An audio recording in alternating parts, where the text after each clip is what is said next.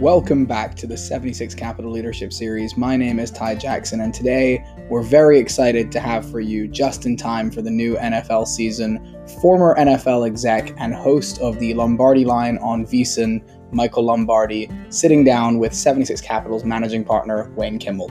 Hope you enjoy.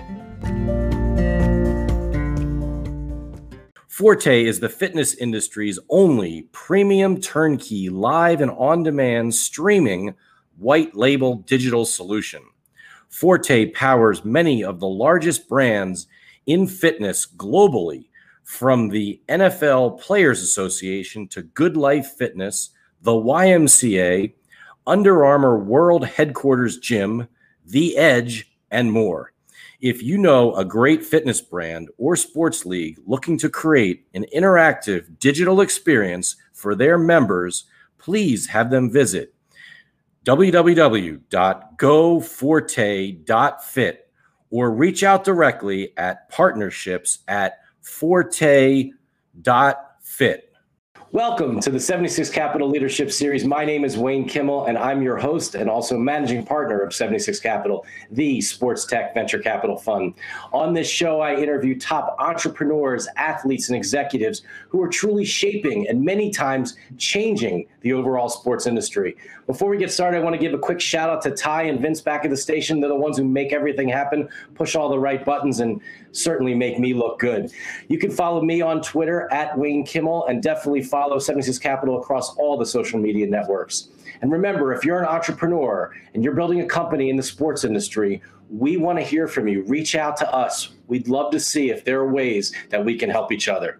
Now let's get right to it. We have a great guest today. We have someone that I've been waiting to bring onto the show for so long. He's so amazing. We've got Michael Lombardi, who is the three-time Super Bowl champ, host of the Lombardi line for VSiN, the sports betting network. He's the G. He also has the GM um, Shuffle podcast and founder of the Daily Coach. He writes for the Athletic. And of course, we all know is the author of The Gridiron Genius. So, Michael, welcome to our 76 Capital Leadership Series. Thank you, Wayne. It's good to be here. Good to see you again, too, by the way. So it's great, great to be here. Thank you. Great to see you as well. So excited to jump into this with you and and hear you know about your background, all the things that you're doing. I mean, there's so many things that we can talk about from all the Super Bowls, from the your involvement with VSiN, your book. But we got to start off with kind of what's happening today. We had crazy news in the NFL when on cut day where Cam Newton gets released by your old New England Patriots. What do you think about that? Well, you know, since this is a leadership series, I think this is a truly a great lesson in leadership. Uh, uh, you know, Cam is really a great person, and Cam did everything within the program in New England to the extreme. He was early there, stayed late, worked hard, loved in the building. And he is no doubt a better backup quarterback than Brian Hoyer. He's a better quarterback than Brian Hoyer. But you can't take a general and demote him to a corporal and keep them in the same army. Just doesn't work. You know, and so if Cam wasn't going to be the starter, how was he going to handle the backup role? How would his leadership be affected? And then how would his relationship in the team be? And I think that Coach Belichick, and I haven't spoken to him, but I don't want to speak for him, thought that thought about that. And and I've said this all along about the Patriots' decision when it comes for Mac Jones it was what we call second order thinking. It was a decision that wasn't either I'm going to start Mac or start Cam. It was if I start Cam, here's where it all lays out. If I start Mac, here's where it all lays out. And so there's a thing in leadership called false duality. It's when you think you have two solutions to a single problem, A or B. Start Mac, start Cam when in reality you probably have C, D, E, F, and G. And this is an example of finding the C, D, E, F, and G's in any of your problems. And Belichick decided by what the moves he made that to keep Cam around as the backup might not be the best avenue for the entire team.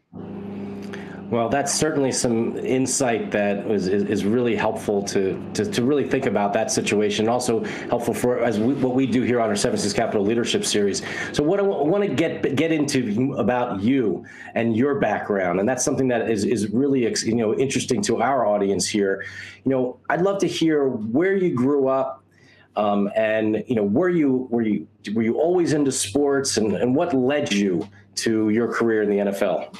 Well, you know, I mean, I grew up in this little beach town that I live in called Ocean City, New Jersey. I, I have I grew up here, and I started out, you know, my my foray into sports. I loved all sports growing up, but when I saw this guy who looked like he belonged on the uh, at my family dinners on Sunday on television, I thought, wow, a guy with the same last name as me. That's fairly. And so I fell in love with football. And from the time I was 11, 12 years old, all I ever wanted to do was work in football.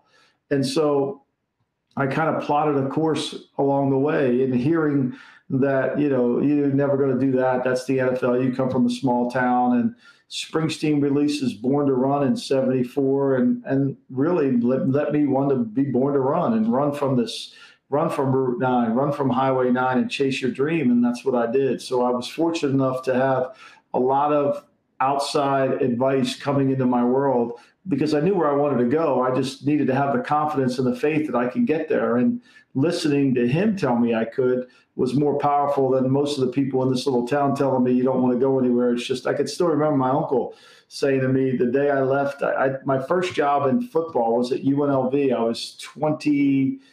I was 22 years old. They were going to pay me no money. They were going to give me Burger King coupons.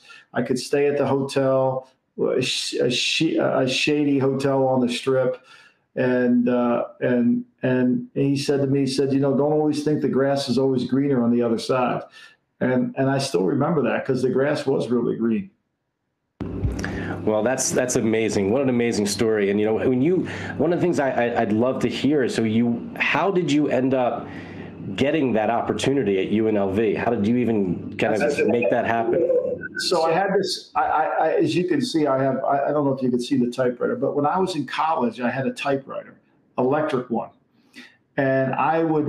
And during, I played at Hofstra University, and when football season was over, you know, in college, it was right before Thanksgiving. From that time on, after the college season, January and February was the clinic season in college for, for, for football coaches clinics all over the Midwest, all over the all over the country. The the Coach of the Year clinic was right up the road here in Atlantic City, and so what I would do is I would go to those clinics and I would start trying to learn the technical side of football.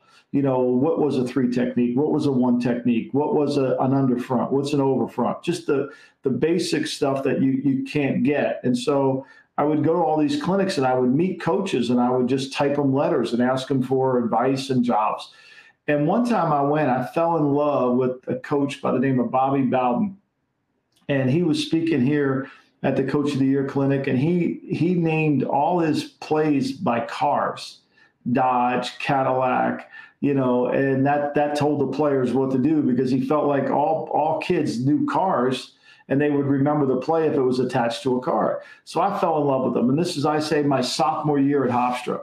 And I started writing him letters on that typewriter, you know, and just asking him for a GA job. I really wanted to become a, gen, a graduate assistant for him. And he answered, he answered Wayne every single letter. In fact, when he passed away, I wrote his son a note and sent a copy of my book to him, thanking him because he was so gracious of his time to some kid that he had no idea who he was. But the rules at that time were not allowing people that weren't in this undergraduate school to become graduate assistants. You had to kind of stay in there. And so I would go to these clinics and I met a guy named Harvey Hyde. And he, one day I was walking from my dorm room to, to the workout room at Hofstra and I had the New York Times in my hand. And I see in the transaction page, because we used to read the transaction page, not the internet back then. It said Harvey Hyde was named head coach at UNLV. And so I ran back to my dorm room. I started to call him. I sent him letters. And that's when he offered me that job to come out there for free. And that's how I started my career. Well, and now it's amazing. Not only do you start your career there, now you're involved with VSiN, the sports betting network based in Las Vegas, and it's kind of it all it's all come back well, around. I, you know, when I went back this week, I saw that you know, like I mean, every time I go back to Vegas, it looks like a completely different town. You know, and and one time I spoke to UNLV and I went by the old offices where our offices were there, and it's just it's just how the town's grown, and it was a great spot for me to start because you could eat cheap there. You know, I had those Burger King coupons, and I used to get these Holiday Inn coupons where all you could eat buffets, and you know, I'd go down there once a day and eat. That's great. Such great stories. We're so excited to have Michael Lombardi on our 76 Capital Leadership Series. And Michael from UNLV, that then you made your first foray into into the NFL and you know you you started with the San Francisco 49ers I believe. And that's yeah. when and when you first you know got connected with Bill Walsh. I mean that must yeah. have been incredible. And that was really incredible. And and the, the powerful impact that he's had on my life has been tremendous. And and the fact that he told me to to to look into leadership to really study. He asked me one day I'm driving him in the car and he says do you know who Tom Peters is and I thought to myself, well, I, is that the punter from North Dakota? I don't, you know, I, instead of trying to lie my way through it, I just said, Coach, I have no idea who that is. And he said, Well, Tom Peters just wrote a book called In Search of Excellence. And you should go down to the Stanford bookstore on campus and buy it. We had no Amazon at that time because you need to learn leadership if you want to be in this business. It's really important. And so I did. And I, I actually have that book on my shelf here now, signed by Mr. Peters because that that meant so much to me, and that sprung me into a leadership uh, love affair. Well, when you were there, I mean, working with you know Bill during those times. I mean, Coach Walsh, one of the one of the all time greats. Some of the who were some of the players that you got a chance to, oh, to work with at the time? Well, I mean, with my first year in the league, we went 15 and one, Wayne, and we won the Super Bowl. I thought it was easy. You know, like this is really kind of cool. But you know, we had the great Joe Montana, we had Dwight Clark, we had an offensive line of players. You know, that Keith Fahnhorst was our right tackle, and Guy McIntyre was our guard, and Randy Cross played guard, and and John Ayers, and we had Bubba Paris, and we had Freddie Solomon, and and Roger Craig, and, and Carl Monroe made a play in the Super Bowl. We were really good and and and I walked into really a, a a set table and got a Super Bowl ring my first year in the league, and then it took me till 2014 to get another one after 1984. Well, you know, one one of the other guys that you you certainly got a chance to spend a lot of time with was Bill Belichick, and with I mean, and, and Bill's someone that you know you talk about a lot. I hear you talk about him on VSiN and on, on your podcast and all the different things that you do. What's it What's it like? What's What's he like as a person?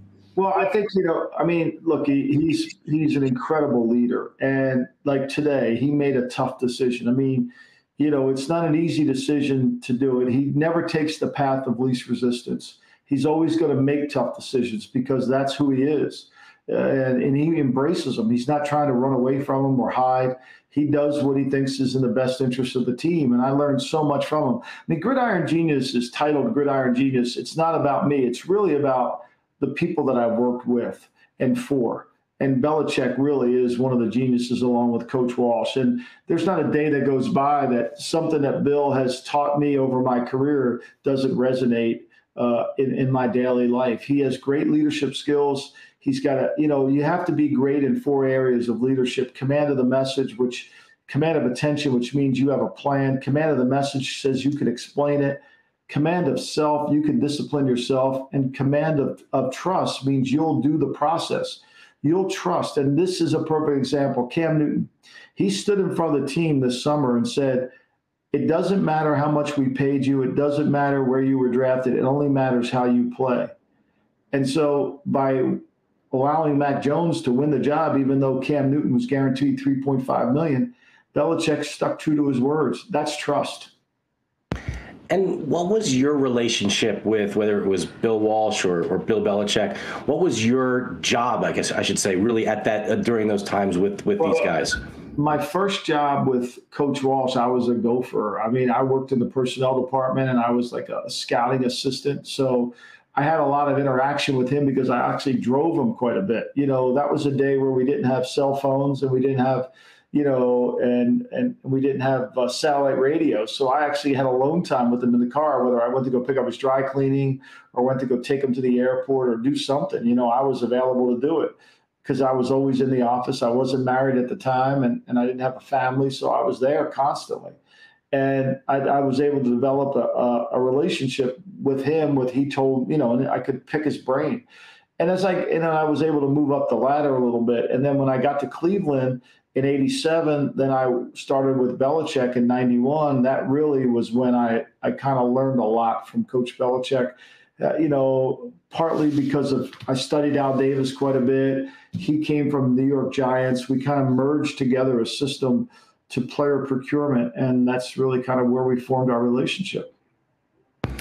And so, would you work? You would work with him on suggesting different college yeah. players. I've heard you tell stories about dry going around and meeting players around the country, and yeah, uh, we you know Coach Walsh. You know, he would always ask you questions about play. It was a different world. You know, we had one. There was only one way to get better. That was the draft and the draft wasn't until the end of April. So, and college tape wasn't really available. So you kind of had to really work the process, you know. And then when I was in Cleveland, you know, I was able to to try to help Bill in certain areas, whether it was in player personnel, you know, helping them, you know, put together a coaching staff, whatever. So what I did learn from those car rides, Wayne, was what Coach Walsh said to me was, you better know players and plays. You know, if you're a personnel guy and all you see are the players, and you don't understand how they fit within the play, you're going to miss a lot. So you need to learn players and plays, and that's something that I was able to do at an early age. One of the big things that we look at at 76 Capital are it's really about the entrepreneurs, the people behind the companies, the CEOs. You know, what kind, you know, what what are some of the, you know, the the traits that they all have, right? So for us, it's like we want to make sure they have incredible passion for what they're doing, that they have the desire, the drive, the res, you know, that, and then they're also resilient, right? They're able to get back up after getting knocked down. In the business world, it's certainly not typically physical, but it could be just getting doors slammed in your face or getting told no about a company or an idea. You know do, are those are those some of the traits that you see that are that you need to have as to be a successful football player? You know, you know i'm working on a book right now. It's about the the hall of fame and, and i'm studying coaches and i think two of the greatest entrepreneurs really are coach walsh and coach belichick. And here's why I, define an entrepreneur as someone who takes an existing idea and makes it better mcdonald's you know, the Roy Roy Kroc didn't invent the hamburger stand; he made it better. You know, and so Walsh didn't invent the didn't invent the forward pass. Clark Shaughnessy did, but he made it better.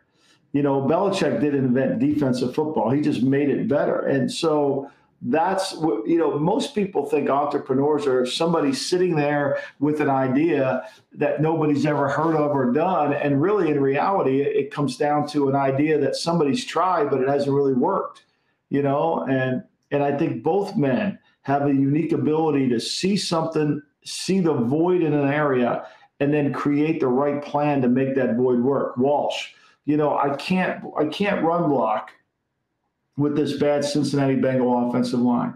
So how do I move the ball? Well, he moves the ball by thinking divergently first, right? So when people think divergently, they find different solutions to a persistent problem.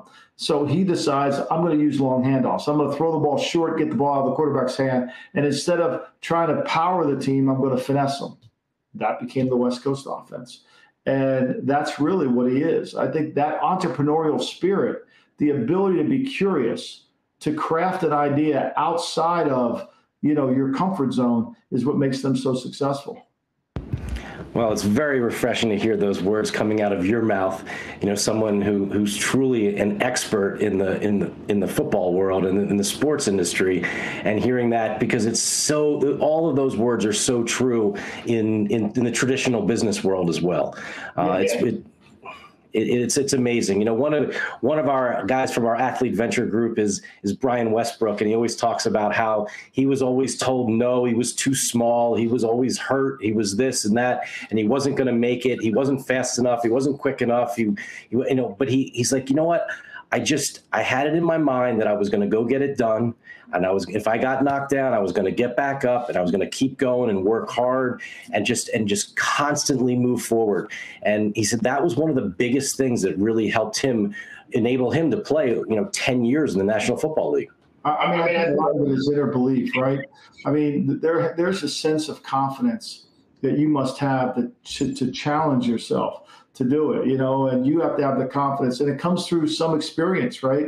So, you know, this is going to work. I mean, Steve Jobs knew it was going to work. He just had to figure out how to make everybody else see how it was going to work. And I think that's the same thing with Walsh and Belichick. I think both those guys could have easily gone into any business. They could have managed any company and and and been able to get down to it. And what what is the key trait, right? We I wrote about this on the Daily Coach. St- Steve Jobs, when you worked for Apple, and he came back the second time, he was really, really very dogmatic in making everybody understand what exactly was the mission. What were, what were we trying to get done? You know, when I do presentations on speaking, I, I always, you know, when when you when you go to a diner, they have a thousand things on the menu. Now, you don't expect a good meal at a diner. You're just trying to get a good, you know, home cooked thing. But so you tend to pick, you could get a bad meal because they, they cook so many things. You go to a five star restaurant, they only have five things on the menu. They're going to cook them all really good. And so the reality of it is, is when you have a simple plan that you can execute and stay stay to it, it, it really works well. I, I my favorite story of this is there's a man named Robert Caro. He's written five books in his life. And the first book he wrote was about Robert Moses. It's called The Power Brokers. It's one of the most fascinating reads ever. And the books are, the books are about power. They're not about people. So he wrote about Robert Moses as a way to tell everybody that this unelected official had more power than anybody. And that was a thousand pages. Then he started to write about Lyndon Johnson from the time Lyndon Johnson started in government until the, the day he died. He's waiting to finish that fifth volume. But what makes him so much like Steve Jobs and makes him an entrepreneur is every morning when he goes into his office, he types, he has a typewritten paragraph that he reads to himself. What is this book about? And he reminds himself every day, this book is about this. When Belichick walked into the Cleveland Browns offices in 91, he handed me a piece of paper. And basically, on that piece of paper was who he wanted to build the Cleveland Browns into. It essentially became the Patriot way. And so when you understand what your plans are and you stick to them as an entrepreneur, you become so much better. Diamond Kinetics, the market leader in mobile technology for player development in the sports of baseball and softball. DK's revolutionary swing tracker, bat sensor, and pitch tracker smart ball provide hitting and throwing data to players, parents, coaches, and teams, helping them to understand their performance, improve, and have more fun playing the game they love. Save 20% store wide when you use the code CAPITAL20 at diamondkinetics.com. That's 20% off using the code CAPITAL20 at diamondkinetics.com. Improve your game today with Diamond Kinetics. You know, you talk about working with Walsh and Belichick, and I mean, what were these guys like? You know, how, was it? Did they? like you hear did they sleep in the in, you know at the at the facilities were they there 24 7 were they you know like what what was it like being around them well they were always deep in thought you know I mean, i think that they had you know Belichick and walsh had a great ability to focus and concentrate on the task at hand. You know, in Walsh's era, there wasn't as much multitasking going on. You didn't have your cell phone near you. You didn't have 24 hour news, Twitter, Facebook, Instagram. But their ability to focus and their ability to focus and concentrate on what was really important, what really mattered to that day. And they never got outside themselves. They never became thinking about well, two weeks from now, we got to play this team, or a month from now, we got to play that team. They never really did that. They stay in the moment.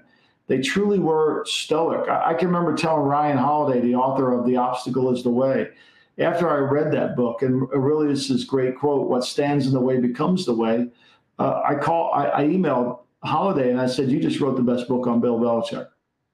And he's like, "What are you talking about?" I said, "Well, Belichick and Marcus Aurelius could be so they stay they are able to stay present." And the same thing with Walsh. Well, Walsh had Montana, Belichick had Brady. Do you think that those they were able to develop those guys? or those guys would have been, you know, let's say Brady with somebody else or Montana with somebody else. Were those guys meant for each other? Or was it yeah. was it they was it something could they could have could they have been as successful without them without each other?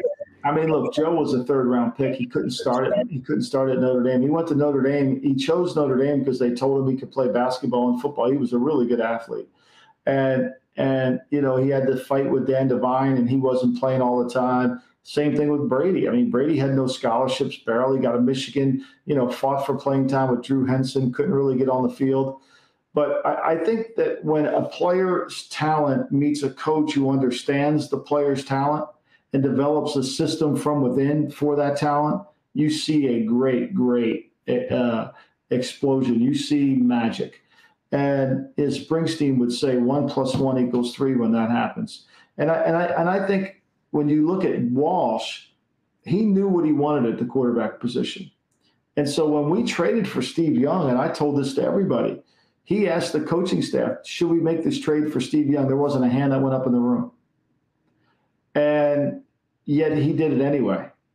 And so for me, that's a powerful lesson that he believed in his ability to change the guy. Same thing with Belichick. I mean, he loses Tom Brady. He's got Matt Cassel. Matt Cassel wins 11 games. He's got Mac Jones now. He'll win 11 games with Mac Jones. Last year was a different year. Last year was a year that the Patriots really couldn't be the Patriots because they didn't have play, they didn't have an offseason program. It, all the things that make the Patriots good, they didn't have. I think they'll be better this year, but I think that the marriage between a great coach and a player's skill set, and the coach develops the system from within, is truly one plus one equals three. Well, when you've seen that this magic, right, and we've certainly seen other organizations where the magic did not happen, um, but you know you've you've been there where this has happened, and is there do the does the quarterback and the coach do they spend a lot of time together?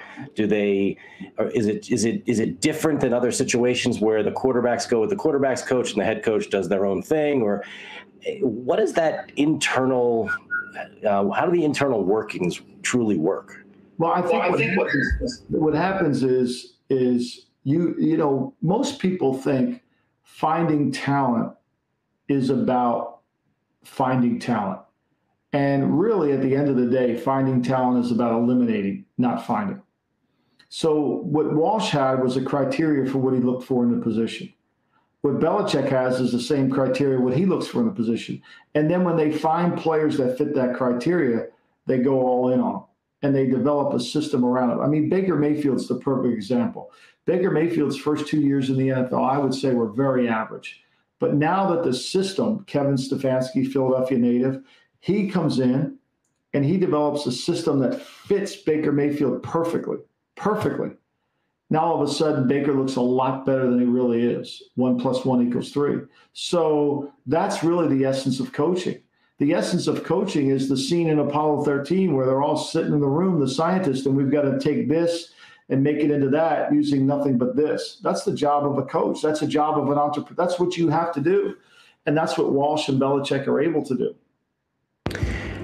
How do you keep guys like Brady and, and Montana, I mean, they had such long careers, right? I mean, how did they stay healthy? I mean, is it is it is it is it just something that just is it luck, or is it just they they everyone works just as hard and they were just really lucky, or they did something extra, they do something extra with Tom's, you know? They always worked hard. I mean, Brady's the hardest working guy on the team. So was Joe. Joe unfortunately got a back injury, and those back injuries are really problematic. And remember, when Joe played, medicine wasn't as good as it is today. You know, I mean, back in when Joe was playing, if you got an ACL, you probably career could have ended. Uh, and that was only in the early, that was only in the 80s. So we've come a long way medicine wise. But Brady's attention to detail, his discipline, his willingness to invest his own money into his body is what really is most important. And Joe would have done the same thing had the times been different. But back when Joe was playing, we didn't have we barely had off season programs. We barely had OTA days. I mean, you know, it was there was a you went to training camp to get in shape, not to be in shape. And so I think the long I think that's why we're seeing quarterbacks, you know, whether it's Brady at 44, whether it's Drew Brees or Philip Rivers or these guys playing longer than they've ever have. Well, we have an incredible guest on our 76 Capital Leadership Series this time around. We have Michael Lombardi, the three time Super Bowl champ and host of the Lombardi line uh, for VSiN, the sports betting network. And that's where we originally met each other, Michael. Yeah. You know, when we were, you, we, we met at the ocean in, in Atlantic City uh, when you were doing the shows from there.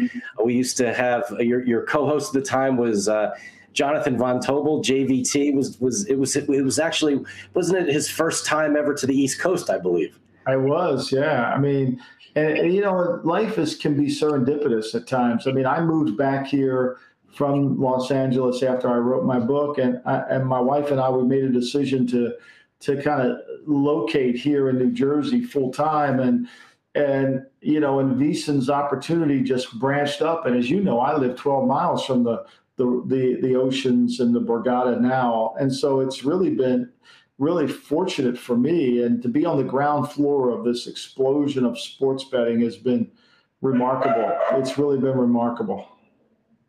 Well, now you you host the the Lombardi line with Patrick with Patrick Meagher and Josh Appelbaum. It must be fun. Almost, you guys go seven days a week. I mean, yeah. it's like the three of you are family these days. We really are. I mean, we've tried to create a, a you know, I read a book by uh, about Neil Simon. I think this is was really important. So Neil Simon, when he was writing plays, he always he had a hard time getting uh, getting to Act Three, writing a play that was really good in Act Three. And what he found was, he said, I didn't make the characters interesting enough in Act One for the audience to want to see him in Act Three. And what we've tried to do on our show is make the characters interesting enough. We have fun. We we kind of we mess around with everyone. We bring in the same guests constantly all the time. So people get accustomed to seeing them. And hopefully it's a little bit like a sitcom where, you know, you feel comfortable around George or Elaine or any of those people. You want that. And so that's kind of what we've done. And hopefully we give out good betting information.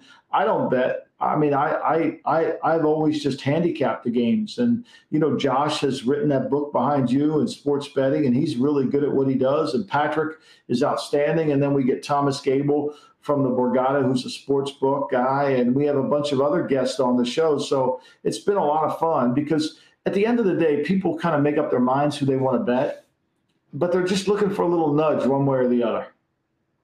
Well, how have you seen your knowledge from the the true football side of the world. And now with all these number guys and you know the lines now moving this way or that way, you talk about Josh and his reverse whatever he talks about. Yeah, he's like he's got Batman's utility belt. He can come up with any scenario at any time. Uh, I, I, my first year doing the Lombardi line, I was at seventy percent picking games. Last year, I was down to fifty-seven. I listened to too much noise. I listen to too much noise. I listen to the sharps are moving here. Who are the sharps? I don't even know who they are. You know, is it some little old lady in Des Moines? Is she a sharp? I have no idea. So I, I what I'm going to do is stick to this computer behind me, which I can watch NFL games on, study the tape like I did in the NFL, compare the matchups, understand the matchups as best I can, and then make an accurate prediction based on your power rankings. What's really important? What's going to win games for the teams? Third down defense, third down red zone, you know, all those things. So that's kind of what I'm going to focus my time on. And I don't really care where the money's going because the money is can be very misleading, can be very misleading. Well, I know last weekend you were back out in Las Vegas. You were at the at, you know at Circa. I saw you did an event down there with Derek Stevens and and his whole team. What do you think of the, the Circa Sportsbook and all the things that he's built there? It's remarkable. I mean, what a great guy, first and foremost. I mean, Derek was such a generous host to me and my wife, and uh, he was really remarkable. And the, the I, I, urge anybody who's in Vegas, you got to go to Stadium Swim. There's nothing like it in the world. To, to just be in a pool and then watch all these sporting events and have waitresses wait on you. Uh, it's just really remarkable. It's fun. Circa was a beautiful hotel. Got a great sports book inside as well. It's truly a man's casino. I mean, it's you know, if you want to bet sports, you need to go to the Circa. It's a lot of fun. Well, it's amazing seeing that the VSiN studio right in the middle of that giant sports book. Um, you know, and, and, and having, you know, being able to, you know, so where, where we see the industry today, like if you look at the sports industry today with how sports betting has come so fast, where do you see things going in the future um, from your perspective? Well, we only have 14 states that have legalized it, right? Is that right? Am I right with that? I think it's about 14 well, we have 30, 30 that have, have passed laws, but but only a little under around 20 or so are active right now. Yeah. So I mean, this I mean, Florida is not active yet. California is not active yet. I mean, I mean, we're t- it's, and it's all going to happen, and I think it's going to be part of our daily life. It's not going away.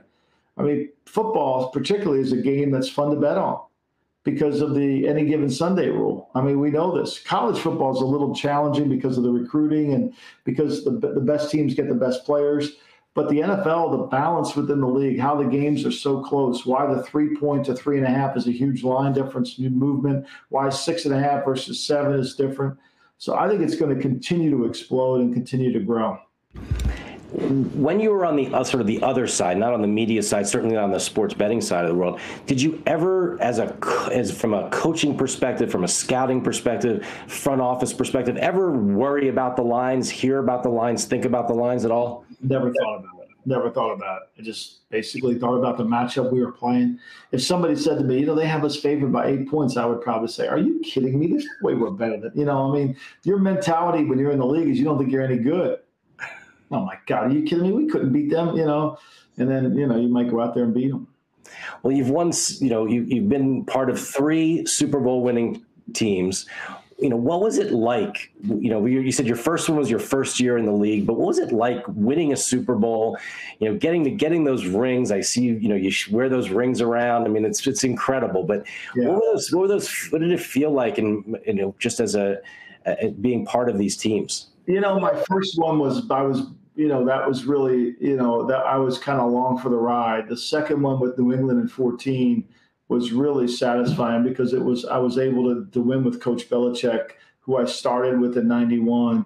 And then to have my family around me when we won it was great. You know, the next one was even better. So, you know, it's it's part of a process that you go through. You know, your kids struggle in this business being fired you know, having to listen to their friends at school, and then you know, going moving from one town to the next town, and same thing with your wife. So it's kind of a little bit of a reward for all the things that that have been so good and blessed in your life. You mentioned your family. I mean, your sons are are both following in your footsteps. Yeah. Um, where are they today? I, I told them to get into coaching. I rather I wanted them to be in into coaching because you know, in personnel, I found that you could have a, you know, your background could be, uh, you know, I like this player, I didn't like that player. In coaching, the tape doesn't lie, you know, and so you have tape to support what you like and what you don't. Well, as we start to to wind down this episode of our 76 Capital Leadership Series with our great guest Michael Lombardi, Michael, you know, you you have your daily coach and you're wearing your Daily Coach shirt. And I noticed, you know, one of the last tweets on the Daily Coach um, Twitter account was the most important person you'll ever coach is yourself. Yeah. I'd love to hear your thoughts around that. So this is, you know, first of all, I do it with four people that they're tremendous. It's me, Coach Raveling, Alex Servassier, and, and Kamadi Ramsey, the four of us. And the idea started in in, really Playa Playa Vista at a restaurant called Hal's. Coach Rav and I would meet there for dinner. And we both were reading this book called Trillion Dollar Coach by uh, written about Bill Campbell. Bill Campbell was the former Columbia head football coach. He won 13 games in his four years at Columbia as a coach. He got fired. He thought so highly of his skills as a leader, he moved to Palo Alto, rented office space, and opened up a consulting company. And in that consulting company, before too long, he was he was coaching Steve Jobs. He was coaching Larry Ellison. He was coaching Sheryl Sandberg. He had them all. The Google guys. I mean, I can't say all the name. He had them all. Essentially, he had a trillion dollars worth of coaching candidates. And so we felt like, you know what?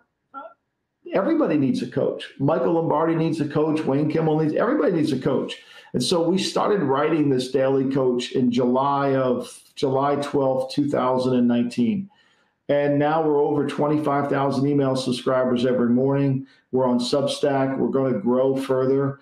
And we've been able to reach a fairly large audience of people that tell us they they need leadership lessons every single morning just to kind of get them going. It arrives in your email at seven o'clock in the morning.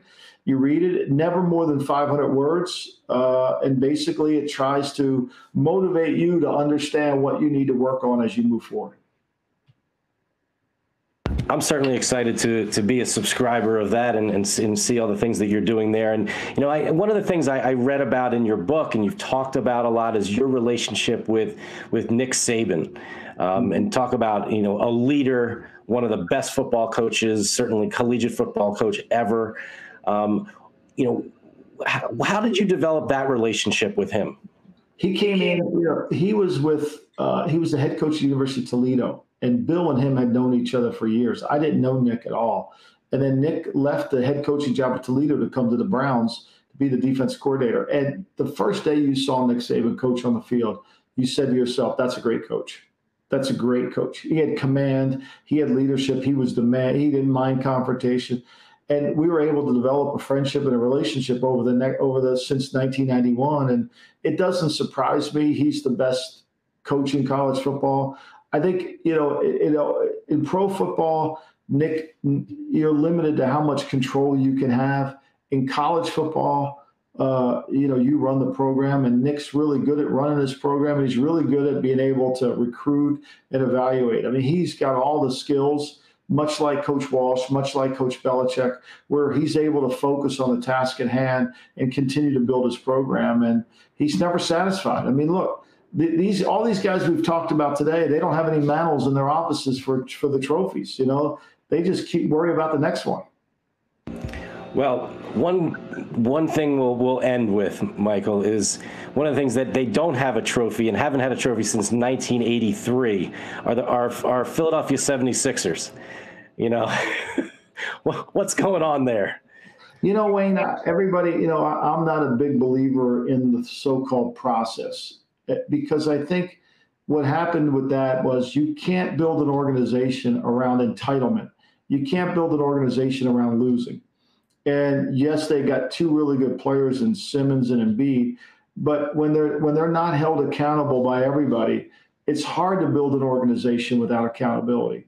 And because they were losing so much, things kind of slipped away. And it's very painful for me to watch because I see as good as Embiid is in terms of his talent, I, I, think he could be better. He's never really in great shape. He's always seems like he's injured, and you worry about those things. And I think a lot of it is an organizational belief. I think I think the great teams have mental toughness, and I worry that the 76ers don't have mental toughness.